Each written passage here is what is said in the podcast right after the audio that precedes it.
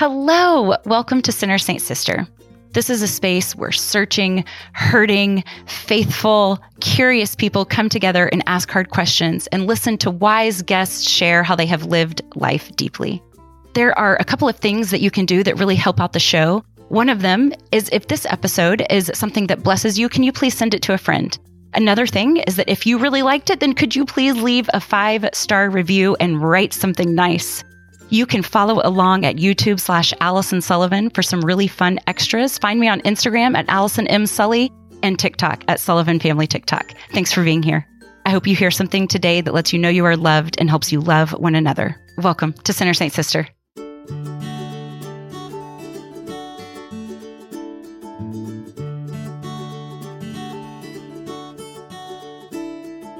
I've been hearing a lot of holy rumbles of healing and hope lately. I am someone who moved to a new town, and when college girls found their way to my door, I flung it open wider and I made a retreat called Dust. May we follow so closely behind our rabbi that we are covered from the dust from his feet. My relationships with these precious young women was met with a little skepticism by prominent people who had lived here far longer, had their own work with college girls, and called me to ask me what my gospel was because they heard that I was, gasp, Catholic, leading Protestant young women. But I didn't care because the work really seemed to matter. I am someone who started a podcast because someone said I should. I sat in my closet with my iPhone and I tried my best. I had important conversations with people who live life deeply, and I learned in new ways the privilege of being born into a world where I feel like I belong. I learned that what I knew about racism was largely my choice. My skin allowed me an out. I leaned in instead. And I hosted a live recording where people of color could teach our community about systemic racism, white privilege, and gospel unity. Prominent people in our community got up and walked out. And I didn't care because the work really seemed to matter. I am someone who felt that Catholic Mass, while deeply beautiful wasn't necessarily evangelical. And I longed for a place to invite people, an on ramp for people who might never consider crossing the threshold of a church. And so we made it. It was a motley crew of us, and we met above a bar downtown. We played music and talked about our weekends and listened to a short, sharp, relatable message that always included the love of Jesus. I would give the message, and then we might dash downstairs and cheers to possibility and the potential of living a life that considered what it meant to be beloved. We could all start there and then just see what happened. But when church people heard that a woman was preaching the gospel above a bar and inviting them to their church, they complained. Never mind, there was a well thought out team of lion hearted people. They focused on what seemed scandalous. And I didn't care because the work really seemed to matter. And then COVID happened and life shut down and my mental health plummeted. And similar to those who focused on everything unconventional or outside the lines, I focused on everything adverse about my work and my ministry, the parts that were hurting. I guess I cared after all. And I made the same mistake that they did. And I began to feel this really heavy gloom whenever I considered Christianity and the people who practiced it. I became so pessimistic towards people who proclaimed him. The guns and the flags and the narcissism and the thoughts and prayers and the insurrection, well, that didn't help any. And slowly, everything congealed and solidified into hatred. And speaking of hatred, I hate confessing that. When I wrote this, I had to shut my eyes to type it. But it's true.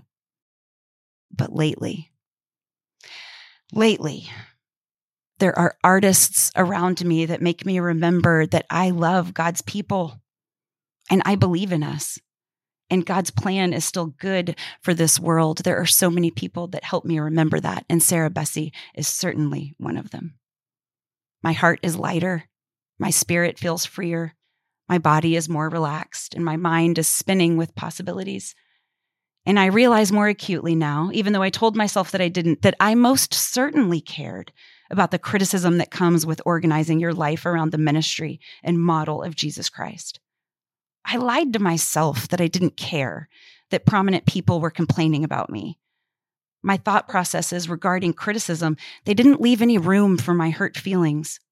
And those hurt feelings, unacknowledged, unaddressed, they just mutated into something faith destroying. I've realized that hurt feelings are a far less scary monster than cynicism and jadedness. Sarah Bessey has always offered so much room and space to heal and dream again. I know that I am a co creator. I know that God is doing new things. I know that asking good questions is a really valuable practice. And some final arrival at any one answer, it's a myth. I know that I will receive criticism and I know that people will disappoint me, but I am filled with compassion for people bound in darkness. And I feel a call to share some good news that is more ablaze with glory than ever before. You're going to love this conversation with Sarah Bessey, and I hope that she inspires you too.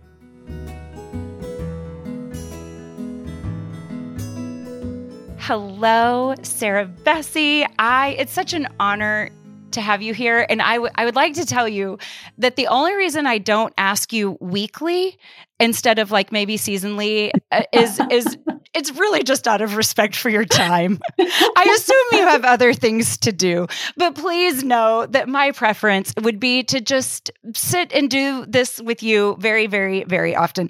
Um, and the reason why is because it is you who have helped me so many times mm pray for recognition when I wonder again and again and again who God is.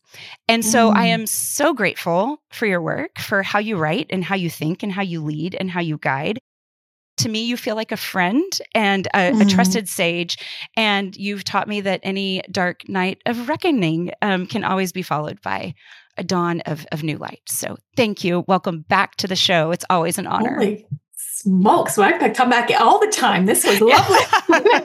Thank you Thank so you. much, Allison. That means the world to me to hear, truly. Oh my goodness. Thank you. It's it's an honor. So you have written five books now. I own all of them. Jesus Feminist, Out of words. Sorts, um, yes, Miracles and Other Reasonable Things, Rhythm of Prayer, and now, of course, Field Notes for the Wilderness, which we're also excited about. Um, you have gone on this journey from respected blogger to what I would call a unique blend of of of pastor and prophet and poet and preacher, philosopher, mystic, but you're just this woman of prayer who who teaches us how to walk around a little confused and a little mm-hmm. disillusioned and, and feel okay about that. That's who you are to me. Mm-hmm. But for you, how would you introduce yourself, Sarah? Can you tell us a little bit about who and what you love? Oh my goodness. Um like you said, I'm a writer. And so that's kind of the main way that I work and spend a lot of my days. But um, I live in Calgary, Alberta, Canada, just uh, right on the foothills of the Rocky Mountains, uh, in case it wasn't obvious from how I pronounce all of my vowels. for everyone, this was the first time they let me do the audiobook for oh. one of my oh. books because it has always been conventional wisdom that my voice is way too distracting for like general audiences. And mm. so I was quite gratified to be able to have a chance to just let it go. So even though I lost Good. all of my use in the manuscript um, for spelling wise, I I did manage to talk them into letting me do the audiobook. So interesting. That was fun. Okay. Well, good. I'm glad for that. so in terms of like you know just i guess you know the the wider story of being married for um, 23 years this year mm. and actually today is the 25th anniversary of our first date and so wow. yeah it's kind of fun so that's fun. Um, so Brian and I have um, I've got four kids together. My eldest is graduating high school this year. My youngest is just um, in grade three. So we've got a pretty wide range of ages and experiences and personalities. Yes. You know, I know them as the tinies, right? I know everybody does. but and so it's really quite funny because I wrote about them so much when they were little. And then they kind of disappeared from my public life for about, you know, well, really for more than 10 years sure. now. And um, and so when I do happen to share a picture of them, people are always really taken aback mm-hmm. because in their minds they're still the tinies. Yes. And then like here's yes. Joe, he's six four, and here here's Annie, she's six foot tall and graduating. Like it oh just oh everybody grew up. Are you tall, us, right? Sarah? I'm not. My husband is. He's from Nebraska originally, Allison, and uh-huh. so he's like, you know, he always jokes that he's like a corn-fed Nebraskan. Yes. But they're all tall like that. So I'm. I mean, uh-huh. I'm not tiny. Like I'm five six. Like I think that's Oh, fairly yeah, respectable for a Yeah. for a woman. But my children all feel very sorry for me. Like Yeah. already, every all three of the older teenager ones are all taller than me, Yeah. and then my youngest is coming as well. So I'm like the little person in the middle of all these tall people. They're not the tinies anymore, I'm afraid. so yeah. Um, other than that, bookworm. Um, Yeah. Love to read, um, even more than I love to write, which is saying something um, Mhm. love knitting um, i like hockey yeah just all all sorts of things i think that that's that's probably a good start i guess So I think it's a little bit of a marvel that we live in this certain point of history that the internet came about and Mhm. we are able to not just connect in in a in a surface level way but really connect with other Mhm. people that share our values and convictions and stages of life that we live in a time where I could keep a baby book online and Right. then other people could start to read it. And then we could develop what has become a very real friendship. And so, if I'm not mistaken, Sarah, did you? Did, I I don't like the term "mommy blogger" because it seems it takes away from what was actually happening during that time and space. Um, because there was some really important work being written. Mhm. But you have gone from mommy blogger to what is to me uh, this very well respected theologian. And it's just, it's a fascinating journey, is it not? It is kind of funny. I had a little bit of a laugh when you talked about being a respected blogger because that felt almost like you know like a misnomer. Like you know when Uh-huh. people say Yeah, jumbo right, shrimp exactly. or whatever else it like it doesn't really register. Um and i don't know yeah it's it is kind of an interesting thing. I think that that's that's one of the things i really still love about it is it always felt very um communal and relational Mm-hmm. I liked, I think that's maybe probably part of what actually helped develop and kind of inform how I continue to show up in these spaces. Because for Mhm. me, blogging reminded me that we were all people, yeah. that like you were really reading it, and that right. I Yeah. knew everybody who was commenting and like went and visited their stuff. And so, still to this day, it feels very grassroots to me, even yeah. in that regard. And I think one of the things that has always really surprised me about it. So I started writing online in 04, I think. Mhm. Like, and I think I wrote in obscurity for more than six, or seven years before Mhm. anyone ever paid any attention. So, like, I'm certainly the furthest thing from like an overnight success. But the thing that was nice about it was that sense of like camaraderie and Yeah. companionship. And we were kind of finding each other in these little Mhm. like pockets of the internet and realizing that we were almost kind of co creating our own way past the gatekeepers, Mm. which was really fun yeah. because oh, it was, I mean, it had its highs and its lows for sure. Right. But I think that's one of the things that I always am very aware of is that my career and my work and even my experiences, literally any other time in history would not would not have found any traction, you know, Right. or, or maybe wouldn't have been published or wouldn't have, you know, found their way to people. right. And yet through that medium, whether it's blogging, which then of course turned into social media, which is now being like this huge explosion of content and creators and people telling their stories, it was kind of all of us finding each other out there and being like, Yeah. me too. Yeah. Me too. I'm experiencing and learning things about God precisely because of the very things that people think should disqualify me from this, Right. whether it was being the mom of young children at the time, you know, being kind of, um, you know, an, an untrained theologian or self taught, um, you know, being from where I'm from, even. Yeah, You know, right, there's not right. a lot of happy, clappy mums from Western Canada who are, yeah. who at the time were talking about things like scripture and church and deconstruction and whatever else was kind of going yeah. on. Right. And so, Mhm. yeah it's i'm always really aware of it it's it's a fun i think part of the origin story is that it felt very collaborative and also um exploratory i guess maybe in some ways Mm, I like yeah we all found yeah. each other which was great Yeah. Yeah. I do feel like early on it was a really it was a nicer environment. I feel like wrong. as we've become more You're more accustomed to social media, we've gotten a little more cynical or skeptical or something, but our brains we're hardwired to process through connection. I mean, social media it's only right and we're social creatures it's only right that we that we took this and latched on and it blew up and so do you mind talking a little bit about the highs and the lows i feel like this social media really taps into just allowing us to share ourselves but without much sacrifice. You know, it's like we mm. can, I don't right. know. It, it, it feels like a there's there's a little bit of and both and either or and high low, you know, pro con. Mm-hmm. What has been your maybe some high low experiences with this crazy work that we've found ourselves in the middle of? Yeah, I think that you're exactly right. I mean, and I'm sure, you know, I'm sure we can sit here and probably talk about this just the two of us the whole day long. Yeah, right, right, right. There's, I mean, there's the obvious you know, not great experiences like, you know, being, you know, mobbed on for something that you've written and like, you know, the hordes kind of come after it hmm. with hmm. attendant, mm. you know, threats and safety worries and those sorts of things, yeah. which I think yeah. is a fairly common experience now for a lot of women on the internet, yeah. uh, unfortunately. And, but at the time, it, it, feels very lonely and it feels very isolating and really scary. Um, so there's those aspects that I think that are always kind of difficult. I think that there's there's the added element that I found and learned the hard way, which was if you were a different person online than you were in your real life, that never worked out well. Yeah.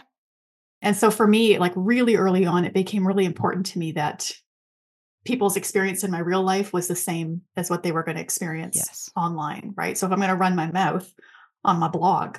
I better be ready to talk about it yeah. at school pickup, right? Yeah, right. And so, you know, those things were good checks for me. It helped with a little bit of um, developing the seamlessness and consistency and congruency, even with my outer life and my inner life. Because I think, mm-hmm. as someone who mm-hmm. maybe more it's accountability, yeah, yeah, it was. It almost turned into a little bit of accountability. Like, oh, these are the things I'm really thinking about. And let's, yeah, let's talk about them in my real life with like the people I actually know and encounter and go to church with or live next door to or whatever. Right. Mm-hmm. So those were some great things. I mean, but then there were all, all these lovely, beautiful aspects of finding each other really early. Like I, it's been kind of funny with the book release coming out because there's a number of folks who have reached out to support or help out with that book. And I was going back through my mind and I was like, well, Emily Freeman and I have known each other for like more than 15 years yeah. online. We've been yeah. writing in these spaces. And, you know, Shauna Niequist and Jen Hatmaker and all these people, it's like we all kind of came up together. And I just yep. love that we've held on to each other.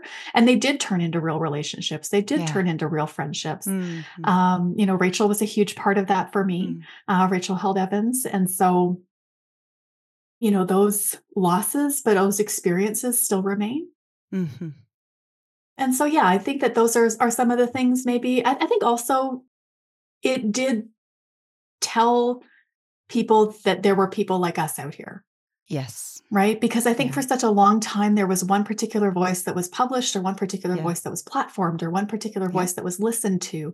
And in some ways, this reminded people like, no, there's a lot more of us out here. And there's a lot of different ways of understanding and embodying and living these um, hopes out and different experiences. And not only are, is that beautiful but like it will it will expand everything and it will it will remind you about how good god is and it will remind you how wide the story is that we're part of. Yeah. and i think those are all really really good gifts as well.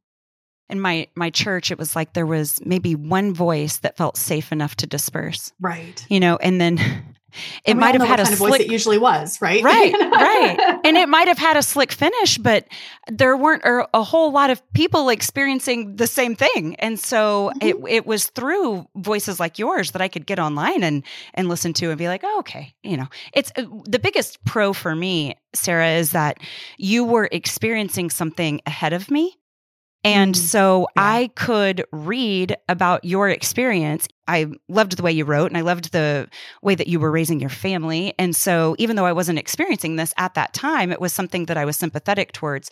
And then I had my own shakedown. and yeah. and so to go back and read your words. And so to know that this this wasn't a completely unique experience as everything seemed mm-hmm. to be mm-hmm. crumbling around me. So so that's a big con of social media. I mean, if we were all just standing on our porches like yelling at each other, you know, from house right. to house, we would have a very small you know, sphere of influence, but to have the internet and to listen to other voices and other great thinkers and other people who are telling it true was just such a great gift. So um, sure. that said, evolving faith is a, a, big one of your big babies and you co-founded this with Rachel yes. Held Evans and Jim Chaffee. I've only ever seen it written Sorry, is that it's the chafy, correct it's way? but close Chafy. enough. Yeah, you're, Thank you. Yeah, it's and to read from that, you say this right on the front, and I I, I want to quote it because mm, it says, "Welcome home, questioner and doubter, question asker, status quo upender, church kid, Bible nerd, rebel.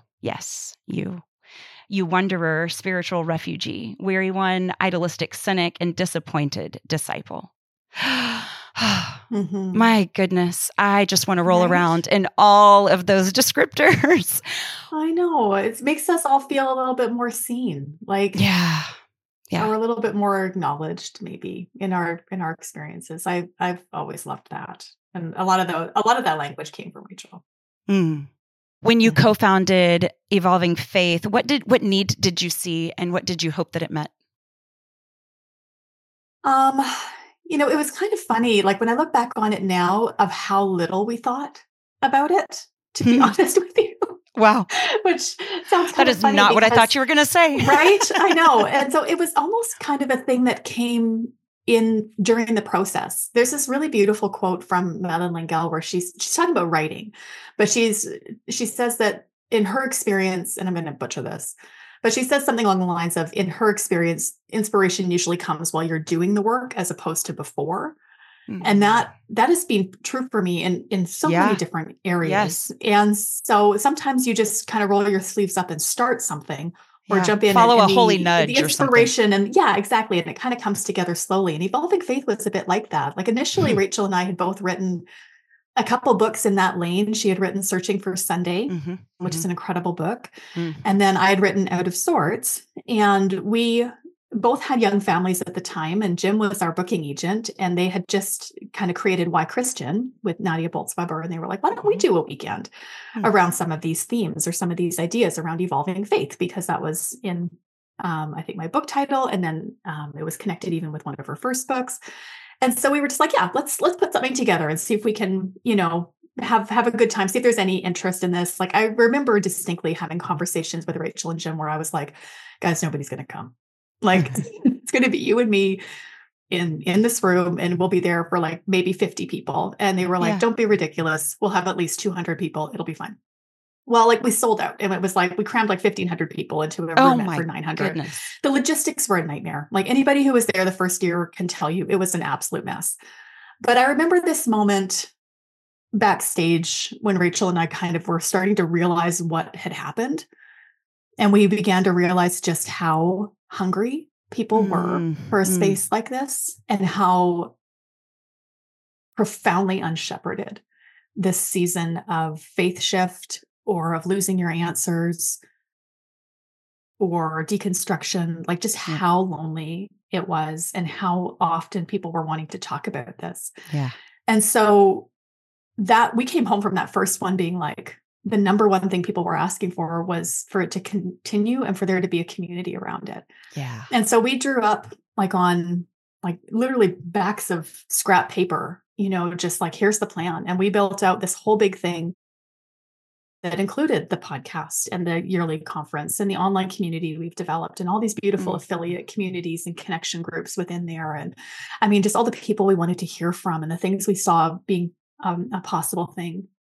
And so then when Rachel passed away, very soon after that, and Jeff had joined, Jeff Chu had joined our team by then.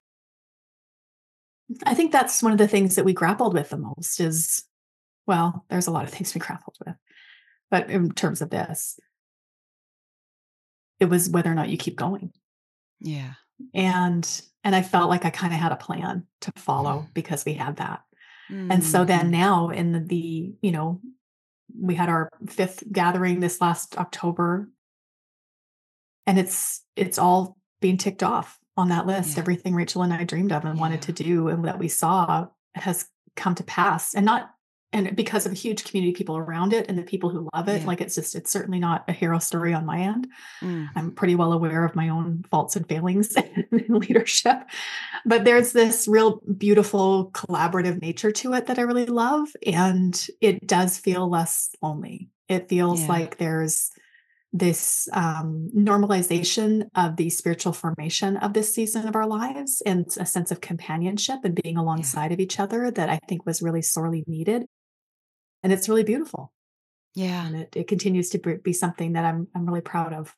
Yeah. So grateful. And, and another thing I think, you know, people are, people are doubting people have been scandalized and, and mm-hmm. traumatized and they're taking their time to get bearings in the middle of this yeah. cultural upheaval and not rushing that process along feels really important.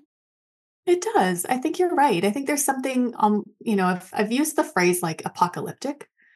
which I mean, granted, I'm from like a charismatic background, so like I love big juicy language like that, you know. but, but, more in like that truest sense of like there's been a re- there's revelation, right? There's yeah. been an, an unveiling, yeah. mm-hmm. you know, which is what the word really means. And so that sense of unveiling has meant that that company of people with disappointment and loss and grief and rage and anger and a sense of betrayal even from the stories that they had been told or the the context that they always accepted as normal yeah. like the, the foundations that have shifted beneath people. I mean, and this was long before the pandemic, long before even a lot of the shifts, you know, politically that we've seen now in the last number of years. And so that number just continues to increase and grow, I think. Of course, right. Yeah. God definitely went before you and and to not be afraid of that. You know, we're mm. told Peter's telling us, you know, he's speaking of a, a, faith that is more precious than gold because it has been refined mm-hmm. by fire. So I know that practicing wonder and curiosity is a really important spiritual practice of yours. Mm-hmm. Can you tell us a little bit about how your new book, Field Notes, might address some of that? For sure. So, one of the things that I kind of really wanted to do in this book, as opposed to maybe some of my other books, I tend to be a little bit allergic to like being prescriptive. I don't know if you've noticed that or not. very Enneagram nine of me. I'm like, this worked for me, but it might not work for you, you know? Right, right, right. yes, yes. Very contextual. But anyway, I wanted to kind of do that of having like, here are the practices that served me really well in this season. Yeah. And the things that I think, even the ditches that I fell into, the places where I overcorrected, mm. and needed to find mm. center again. You know, the beautiful things that I found along the way, the things that not only brought life and goodness and healing to me, but also to my children and to my marriage and to my yeah. community and, you know, just all those types of things. That's so interesting. Things you may have tried to throw away but couldn't. Right. Yeah, that one's in there too, right? And yeah, so I mean really this idea of like taking practices and postures and saying, these were mine, while also leaving a lot of room for the fact that other people may find other ones or new ones or different ones than mine. Yeah. But that's a was a huge one for me was reclaiming wonder and curiosity of, of relearning how to say things like I don't know. So instead of seeing the loss of answers or the loss of certainty as solely and only an anxiety producing season mm-hmm. of loss, mm-hmm. which it definitely can be, but also to see the possibilities in it and to get curious about the things that I'm curious about. And so instead mm. of seeing the loss of certainty as like a sentence ending, to see it as like a whole new paragraph beginning. Mm. And so mm-hmm. then even things like whether it was through the eyes of my kids or it was through how I view the world or how I view nature or all the ways where I've encountered you know God outside of maybe the ways that I had been taught always to encounter and expect God to show up. Yeah it expanded everything. It expanded, I think, my heart for people. It expanded my awareness of the world. It made me care and love things mm-hmm. that I'd maybe begun to take for granted. It gave me permission to not know things for a little while and to embrace that as as good. Right. Mm-hmm. And so, yeah, so that, that's been a big one for me for sure to me, a, a, beautiful mystery is so much more beautiful than a set of ironclad certitudes anyway. So right. I, I just, I love that so much. But I feel like you are so comfortable with, well, anything like come what may you know it's like i mean even if it's unpleasant like even yeah. if you know i feel like you have ditched this this whole construct that says easy means good and hard means bad you know so you right. might sit in something and i would imagine correct me if i'm wrong but i but i want to get your thoughts on this that a lot of that comes with radical self-acceptance a degree of self love that is completely from the inside out. And mm-hmm. Liz Gilbert tells a story. It might have been forever ago in Eat, Pray, Love. I don't know.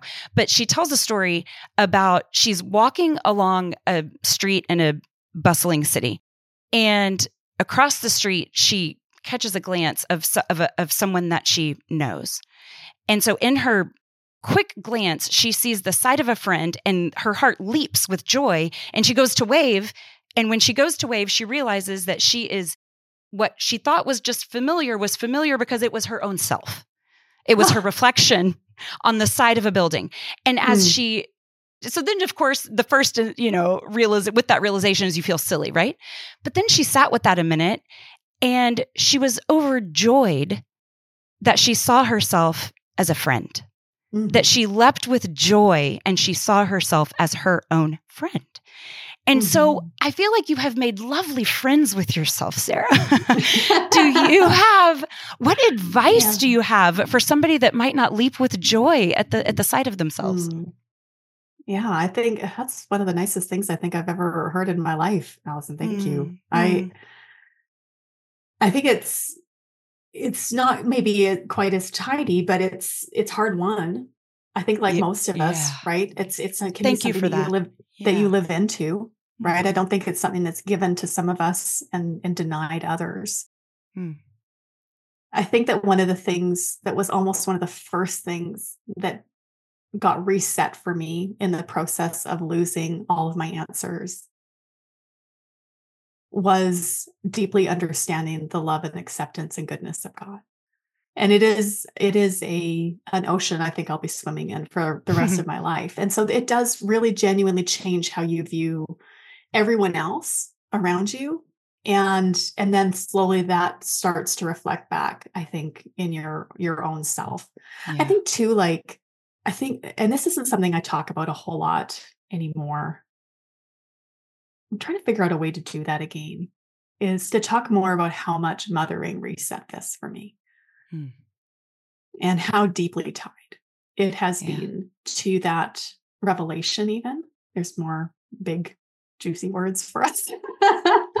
revelation sort of thing of just that level of unconditional love and so being mm-hmm. being a learning to let god mother me mm-hmm. learning to let god love me learning to almost like wear a trail in that revelation until it became as natural of a path as any other in my mind and in my spirit really does and has shifted how much you can accept and live within even those places of discomfort and loss. I, I, mean, a huge one for me, obviously, was I was in a big car accident a number of years ago, eight, nine, eight years ago.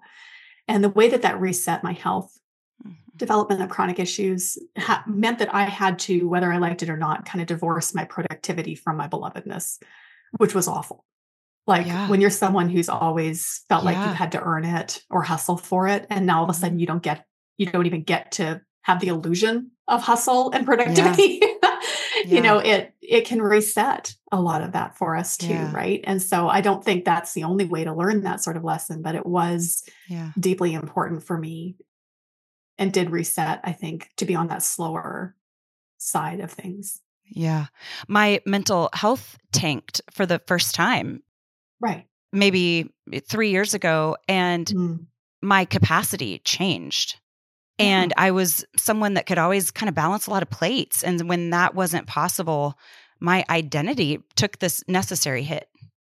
It does. Yeah, it, it felt and really, it's awful. Like you wouldn't you wouldn't choose it, it no. but you're glad yeah. for the gifts of it. Yeah. I hear yeah. you. but even taking on other people's stories, I you know I love being the friend that receives mm-hmm. People's grief. you know, I loved that. Yeah. I had no capacity for it. I can't do it. I am I'm barely handling my own trauma. And and now I mean it's made me so much more compassionate. I, I mm-hmm. don't know that I trust anyone who hasn't had a mental breakdown of some sort. right. I know. You do kind of kind of almost come to this place of being like, well, this is someone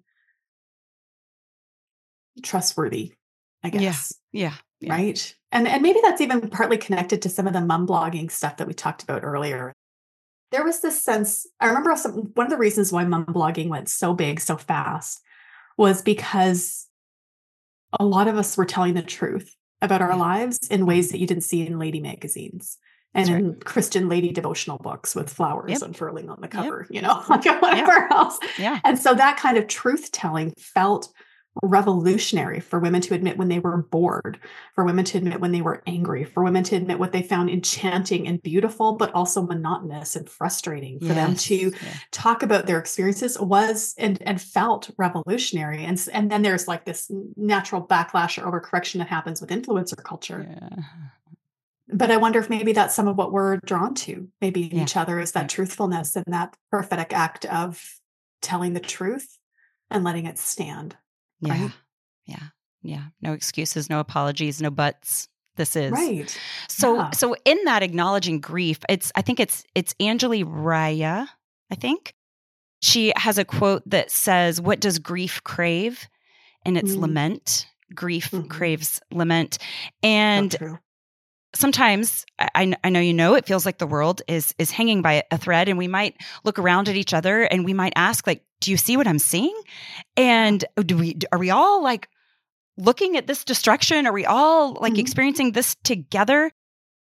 How does proper lament i know that that this is something you're also familiar with and and mm-hmm. feel strongly about but how does proper lament help us face crisis together? What does what does good healthy lament look like to you well, I think I think in a lot of ways it does look like truth telling. Mm-hmm. Um, yeah. And that was one that I think is one of the practices in the book that came. There's there's about two or three of them that came the least easily to me, or the hardest. Mm, um, mm-hmm. Um, is probably the righter way to say that. but there was this like, and that's one of them was this idea of like learning to lament and learning to tell the truth. Uh-huh. I think maybe it's kind of that you know, perfect storm of, you know, religious upbringing and being someone who comes from kind of a word of faith, prosperity gospel background where it, you know, even prayer and faith was so much about controlling outcomes mm. and presenting like a certain kind of vision or yeah. fate or yeah. like face to the world. Like yeah. I joked around in there that like you weren't ever sick, you were just coming down with a healing. Like you were never to, uh, allowed to admit that you were sick. And so like that sort wow. of religious background, but then of course you put layer on, you know, the effects I think of patriarchy and being like a mm-hmm. nice girl mm-hmm. and you know all these mm-hmm. other kinds of like you know boxes that we are that we kind of get get put into it was always going to feel very revolutionary for me to tell the truth about things mm-hmm. and to uh, learn to feel my feelings let mm-hmm. alone to acknowledge everyone else's right, right. Yeah. And I think that's yeah. one of the things like when you begin to pay attention, you your heart's going to get broken. Mm-hmm. It it just is. And yeah. so there being able to have room for that kind of collective faithful lament of realizing that like scripture and the people of God in the past even are much more honest about this than churchy people now are. And having room for things like rage and jealousy and longing and and and you know the collective grief for this even moment in time and the questions of our time that are happening right now. I think that was honestly one of the main reasons why I even wanted to do rhythm of prayer was mm-hmm. to almost normalize that. You yeah. know, that you get to yeah. bring your whole self to prayer. You get to bring everything that you're feeling, yes. your lament, your rage, your anger, your questions, your doubts, not only for your own self, but also for this whole world that God loves. And now what? And so for me, that that was a big one. And I mm-hmm. think that mm-hmm. there's a lot of ways where we've found to embody and name lament through ritual, through mm-hmm. community, mm-hmm. through connection, mm-hmm. through how we speak about things. And there's a lot of people doing some really incredible work on that. If people are more interested in learning how to tell the truth, I would really encourage them to check out Kate Bowler's work with the mm-hmm. Everything Happens project. Yes. She does yes, yes, this really well about like things so can be really, really beautiful and they can also be really, really hard. And yeah. both of those things can be true at the same time without perishing from it. And we're going to sit right in the middle of it and we're going to live the life we actually have. exactly. Exactly. Yeah. With the lives we actually have and the bodies we actually have and the limitations mm-hmm. and capacity mm-hmm. in the moment in time that we are in, the questions yeah. that we are being asked right now. Those, this is it. This is what it I is. love that you keep using words like connective and collective and communal. I mean, in the Bible, lamenting, it was a public experience. Right. And just to stay on par with our like dramatic theme, like there was moaning, like yeah. in you know, in public and on corners. I think half the psalms are are lamentation psalms. I mean, this is Mhm. something that we maybe used to be good at and have become bad at. And we might now see it as whining or or or complaining and yet it's so therapeutic. I would imagine that there is a section of field notes, yes, directing us towards good healthy Yeah. lamentation. for sure. Yeah, no, there absolutely is. Yeah, there Yeah. absolutely is. And I think that that's one of the things that maybe even, you know, for some people, maybe it wouldn't be such a big deal. But for someone like me, the kind of permission to be that honest, to not have the answers, to allow yourself to be sad and Yeah. just sit with each other in that, Mhm. I trust that more. I Yeah. guess. Yeah. You and I have so first my husband is a corn-fed Iowan. Okay, there you So, go. uh-huh, See? yeah. I've spent many an hour driving through Iowa and Kansas and all the areas around Nebraska. he jokes that when you marry a Texan, you're going to become a Texan. Were you always going to be in in Canada? Was that do, are you ever going to be in the states, Sarah? This is what I'm asking. Can we one day be neighbors? I don't mind visiting. I don't mind visiting Although- the states. I, I can't see us moving back. Yeah, I keep threatening to move to Canada also. So you know, maybe Well, we can be go. neighbors You'd, that you'd way. be very welcome. No, we, you know, we lived in the states for a while. I lived, I lived in the states for about eight years. Um, even spent a few, about four or five years in Texas, and can confirm that Mhm. I still have a lot of affection for Texas. It Mm. taught me taught me some a lot of things about food, music that I loved Okay. this day. Well, that's Uh, nice of also. I got hugged more in one week in Texas than I Oh, had my entire yeah. life previous, and so that Are you was a hugger? too. I am now, thanks to Texas. I can't say that I was before, but I've carried it with me. Like, and, and I don't know if people always appreciate it, but I'm a hugger. Yeah. Yeah, it's it's one of those things. I can't imagine us really ever moving back to the states. I mean, maybe some point. Brian's been here now for 20 years, or Mhm. just about hmm and all of our kids this is home our my family's here so yeah i mean we i can't see us doing it but maybe Yeah. never know So our our Midwestern husbands is is one um, connection, but I also love to knit. I used to knit when the babies were little. It made me feel like a good mom. Now giving them dinner makes me feel like a good mom. So you know, the the bar keeps moving for all of us. oh, for sure. but I don't know that I had ever practiced something so meditative. It was it was repetitive. It was a problem to be solved. It was Mhm. something that could be completed. It was creative. Nothing was ever completed in my life. You know, like nothing was ever like actually, you know, finished and there was the product. So I I enjoyed it so much. What do you what do you love about it? What's what how's it keeping you more like you? Yeah, that's that's hundred percent true. Like I remember actually having that as a very real thought in my head. I remember Eugene Peterson has this phrase, "a long obedience in the same direction," and that like ninety nine percent of what we actually do in our lives, whether it's in our relationships or mothering or whatever else, or you know, being a disciple of Jesus, those are things that are long obediences in the same direction without Mhm. really a finish line. And well, there is a finish line, but we, we're not really around. Right. and so being able to like have a project and like Yeah. complete it, yeah, that was Yeah. that was a real thing. I think that's a very Yeah. real thing. But I started knitting when my I think I was pregnant with my second. So it's been almost 16 years now.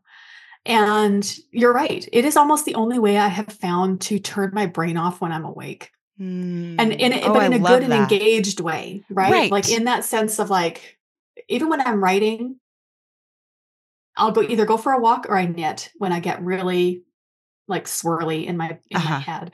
Uh-huh. And it is been just a consistent, I don't know if I want to use like a word quite as serious as practice, but it's been a consistent part Yeah. of my life for all of these years. I've grown to love both the constraints of it and the creativity of it at the same time Mm. um and also it's just i don't know it's been it's been there's even like this little contrary part of me that loves reclaiming the work of our grandmothers and of Yeah. previous generations of women Yeah. and and choosing it and rebaptizing it and reclaiming it because for too long we kind of have relegated everything that was female led or female dominated as like somehow less than in terms Silly. of like craft Yeah. and art and Yeah. goodness and being able to be like no these these aspects that are traditionally like my grandmother's work i'm i'm going to love those and i'm going to find a Mm. lot of goodness in them so there's even Mhm. some little like feminist middle finger to it that i really love I love that too. Now, now that you say it.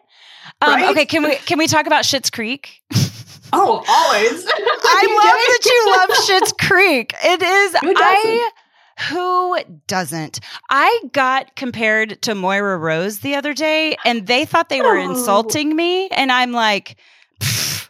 You listen. How I've somebody can be misunderstood the situation Yes, yes.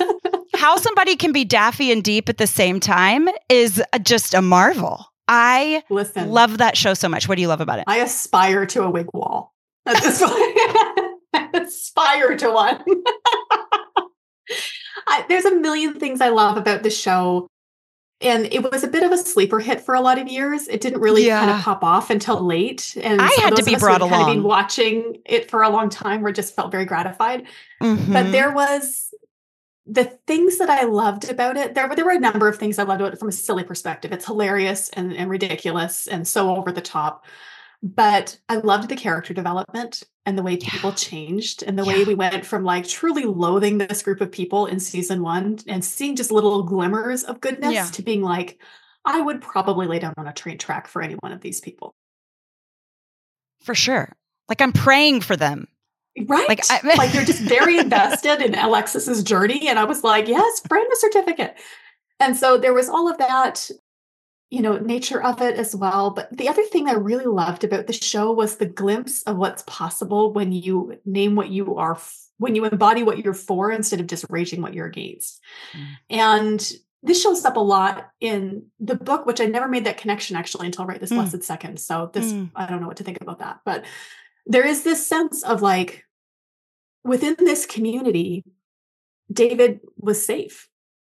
And he was able to find love and acceptance and goodness. And any of the quirkiness or conflict was never because of his identity. Yep. And even that almost all of them had this experience that it almost became like this little sacred sanctuary for being who you are, however wacky and weird and wonderful it is. And it gave me just this really beautiful glimpse of like, yeah, that's the kind of world you want to live in. I want to live in a Yeah. world where where this isn't the topic of conversation, and yet every aspect of yourself is welcome and belongs here. So I felt like it was a really beautiful and hilarious show, but then it had these like really redemptive arcs around belonging and community Yeah. that I found, you know, just really beautiful. So yeah, It's I think so I love that. I love that answer. It's like the only thing because I'm I'm going back. You know, I think the only thing, and it wasn't even negative. It was just that they said her accent was because because I'm thinking about you saying that that who they were was never really a a topic of ridicule or anything. I mean, Right. I think the most thing they said about Moira's accent it was that it was unidentifiable or something. I don't remember the Right. exact word, but it was like, yeah, we can't place it. But it was never that she was, you know, weird or that she was, you know, Right. that, she was like ostracized because of the wigs or the unidentifiable accent. But it, yeah, there was just this comedy that had weight, you know. It was gosh, they just nailed it. They nailed it, nailed it. They did. They really did. It was a perfect show, especially at the moment in time, I think, for all of us. I think a lot of people started watching it during the pandemic. Uh huh. And Yeah. there was kind of that element of like, oh, remember this? Remember what it is to be human? It's it's Yeah. actually really good. Yeah. Well, and we had all just watched Tiger King for the love. It was like, you know, like we're like weird.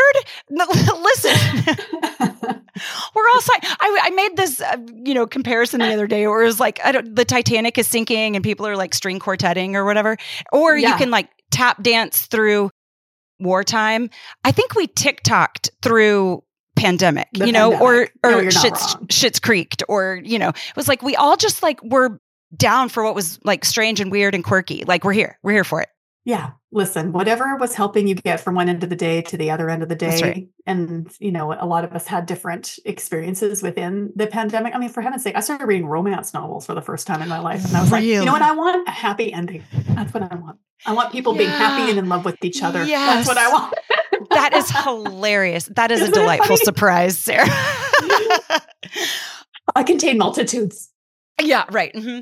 Um, before we talk about how to support you and where to follow and what to yell about, will you tell us your favorite thing about okay, either this, your favorite thing thing about creating field notes and what you hope we gather, or your least favorite thing about releasing a book, because I know that, you know, putting a baby out into the world is, is complicated.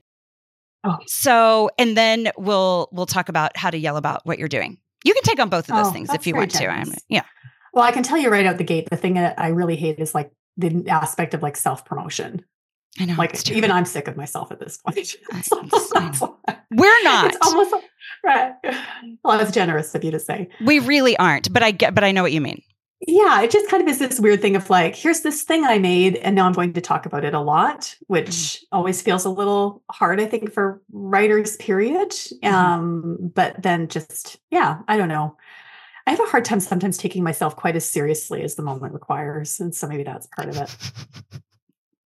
but in terms of like what I was hoping for or what kind of some of the best parts were, I think for me, it did feel almost like a return to that posture within blogging all those years ago mm. of hmm. I was very highly aware in this book of who was reading it. And I was really aware that what I wanted for this book was for it to feel like someone was actually with you.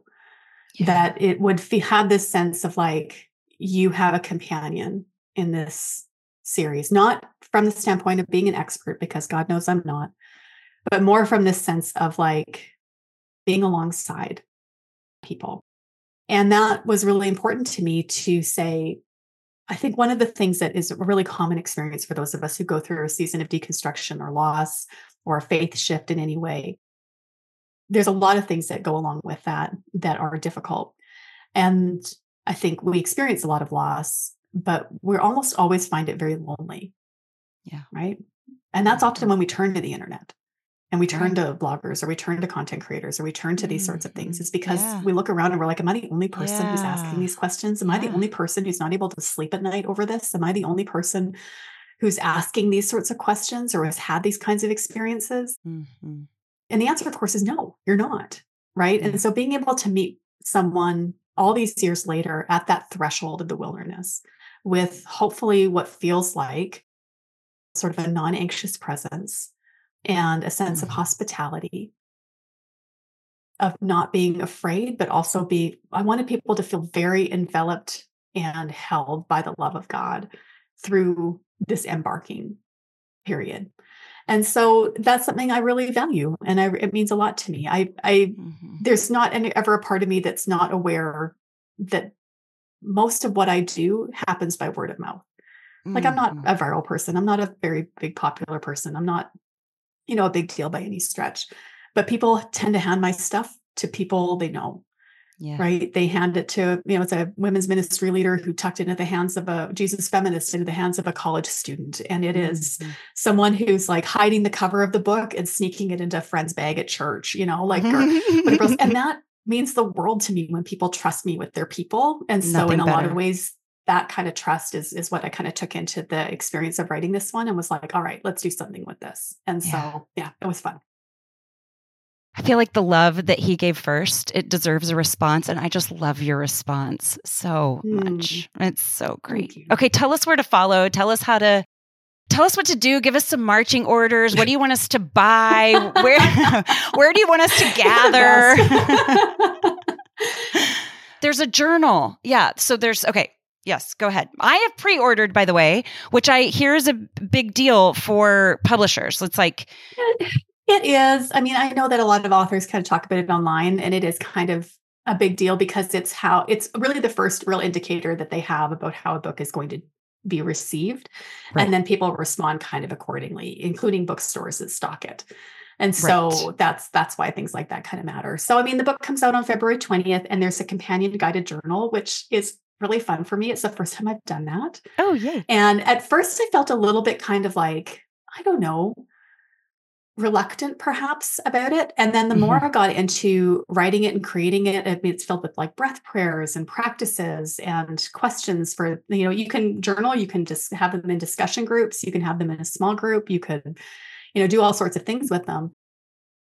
The more I began to say, like, oh, this is how people are going to recontextualize everything that I said in the main book for their actual selves and their actual yes. experiences. And that yes. means the world to me. So I'm really yeah. happy about that one.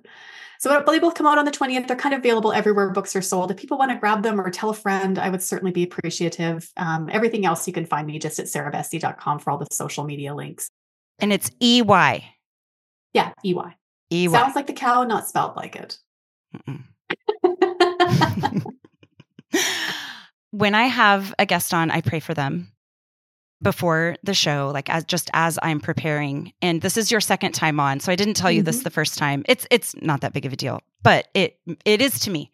Um oh wait i had a thought while you were talking about the companion journal would it not be a crazy gift to look at people's journals and i bet that there would be such delightful surprises like things that you mm-hmm. didn't i'd never i never yeah. thought of that or i never connected that or i never knew that someone would take it to that place i bet that would be so much fun for you to get back to me praying for you um, the first time that you came on i remember where i was but my and i said this in the, the first interview but I didn't give you its entirety just because I don't know. I just didn't. But I'm going to tell you now. So I was in my bed and I was nervous because I admire you greatly. And so I was just praying, but I was praying. I was praying for myself. Normally, I, I sit and I really sit with the prayer for that person. And this time I was kind of praying for myself because I mm-hmm. was I was a little bit nervous. And as I my prayers shifted to you, I like words. I get a little tied to them, sometimes mm-hmm. for worse, but I, I, enjoy words, so I think for better. So my prayers are often wordy. I, I sometimes write them down, but this time I didn't do that. I was just sitting and I was thinking, and this image came to me, and it was you, and you were holding like a lantern, mm. and you were making a way and there was a trail of women behind you and it they it was we were single file so I don't you know I don't know it I feel like now it was like through a cornfield but you were you know you were kind of pushing things out of the way and you had this lantern and you were just lighting the way for mm-hmm. all of, of these people and and it brought me such peace that someone who is holding a lantern is not going to be cold, is not going to be scary. Mm-hmm. Someone who is bringing someone along with them is going to be so kind and, and welcoming and shepherding.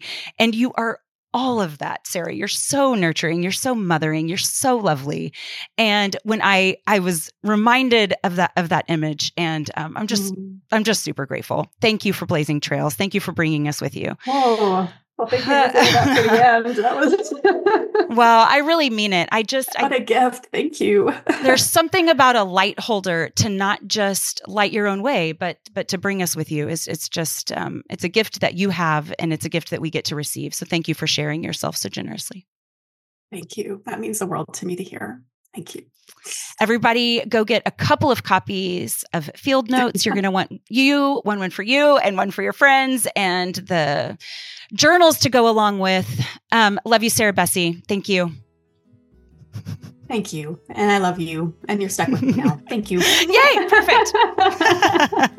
Bye, friend. I'll catch you later.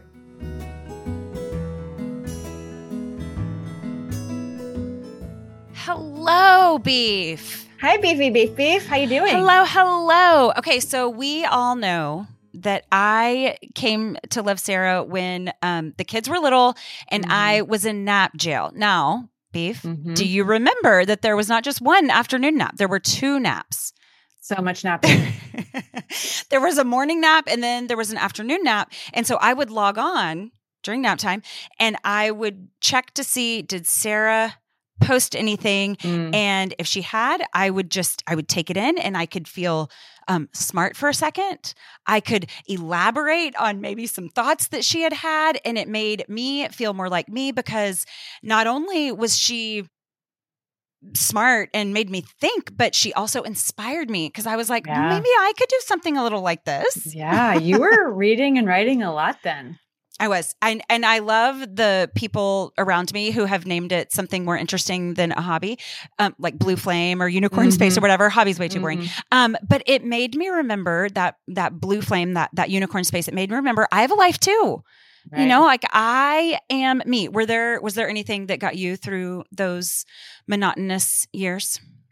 Yeah, I mean, somewhat ironically, I feel like what I did to find myself was actually did something new, right? So I was practicing a lot of law at that time and I to be able to figure out who my new self was in hmm. this mm. in that those babyest babyest days, I needed to make a giant change from that and then as you know, what felt totally like random and out of left field at the time was that a church ministry opportunity came to me and i got to do that for many years um, for all the the teensy tiny baby years um, and so i was kind of took a step away from the old me and had the space to kind of create the new me while leaning into ministry and church and it was obviously a tremendous tremendous blessing that changed all of our lives I love that. I remember yeah. us a little bit offhandedly saying it was kind of with a sigh of like gosh what if our our spiritual lives were our jobs? Like yeah, what, yeah. like that would be very efficient. That would be really nice. And god was like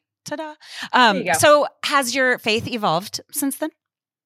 Ah i mean yes and no. Um by the way, like I want to thank Sarah because when I hear evolving faith, of course I think of her and that's just what it is, right? Mm-hmm. Like some things stay the same and some mm-hmm. things go. Mm-hmm. Um, and things that have had to go are usually, for me at least, around rigidity or judgment, right? So, like mm-hmm. the older I get, I'm finding that the less I seem to know for sure. Um, but Jesus has always been the same.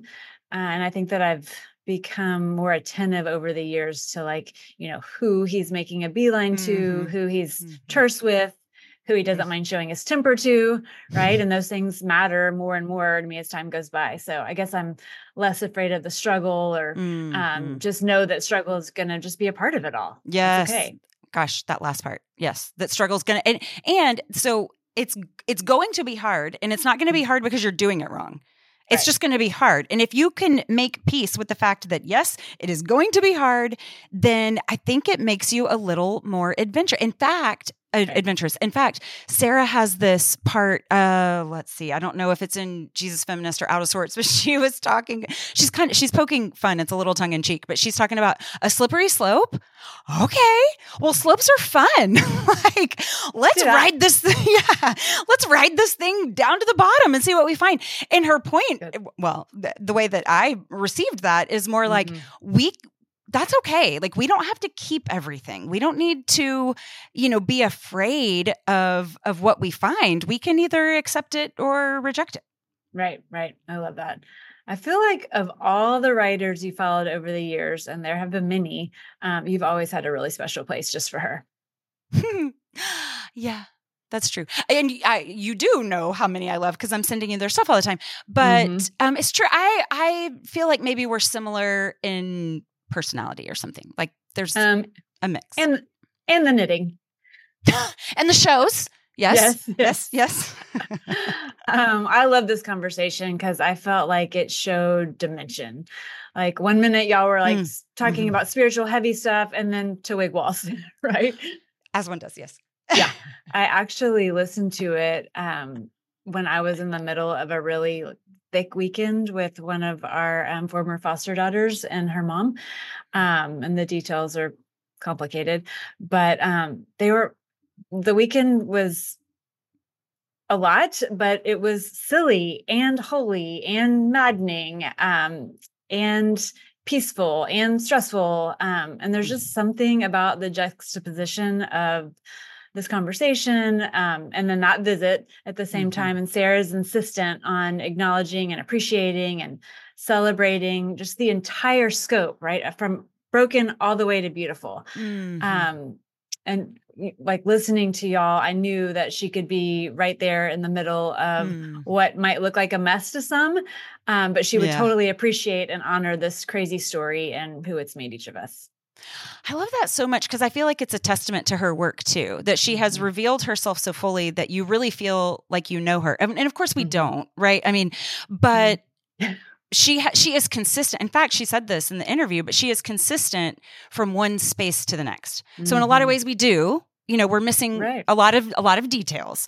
But as far as her character, and I love that feeling of like sometimes if if we're together and I'm trying to explain someone to you or you're trying to explain someone to me, and we would be like, you would love her, and she could be right here, and it would be great. You know, so there's that feeling that she's just trustworthy. She's Mhm, trustworthy. mhm. Yeah. Yes, yes, that for sure. And and we wouldn't know that and believe that if she weren't so open with her own doubts, right? hmm hmm Yes, exactly. Doubt it paves the way to faith. Love you, beef. Amen. Love you too. Bye. Bye. I am so, so grateful for you, listener. If you liked this episode, could you please do me a favor and hit subscribe and leave a review? It really helps the show grow, and I would be so appreciative. Thank you so much to our guests who share their gifts so generously with us, and a special thank you to Taylor Schroll, who does so much behind the scenes to make the show great. If it weren't for him, I would still be in my closet with my iPhone. You can follow along at Forte Catholic as well. That's Taylor's show where I show up now and again. And to keep up more regularly, please follow along on Instagram at Allison M. Sully or TikTok at Sullivan Family TikTok. See you next week. Today's show was a production of Allison Sullivan in conjunction with the Forte Catholic Podcast Network. For more great Catholic podcasts, head on over to fortecatholic.com slash podcasts or wherever you listen to podcasts.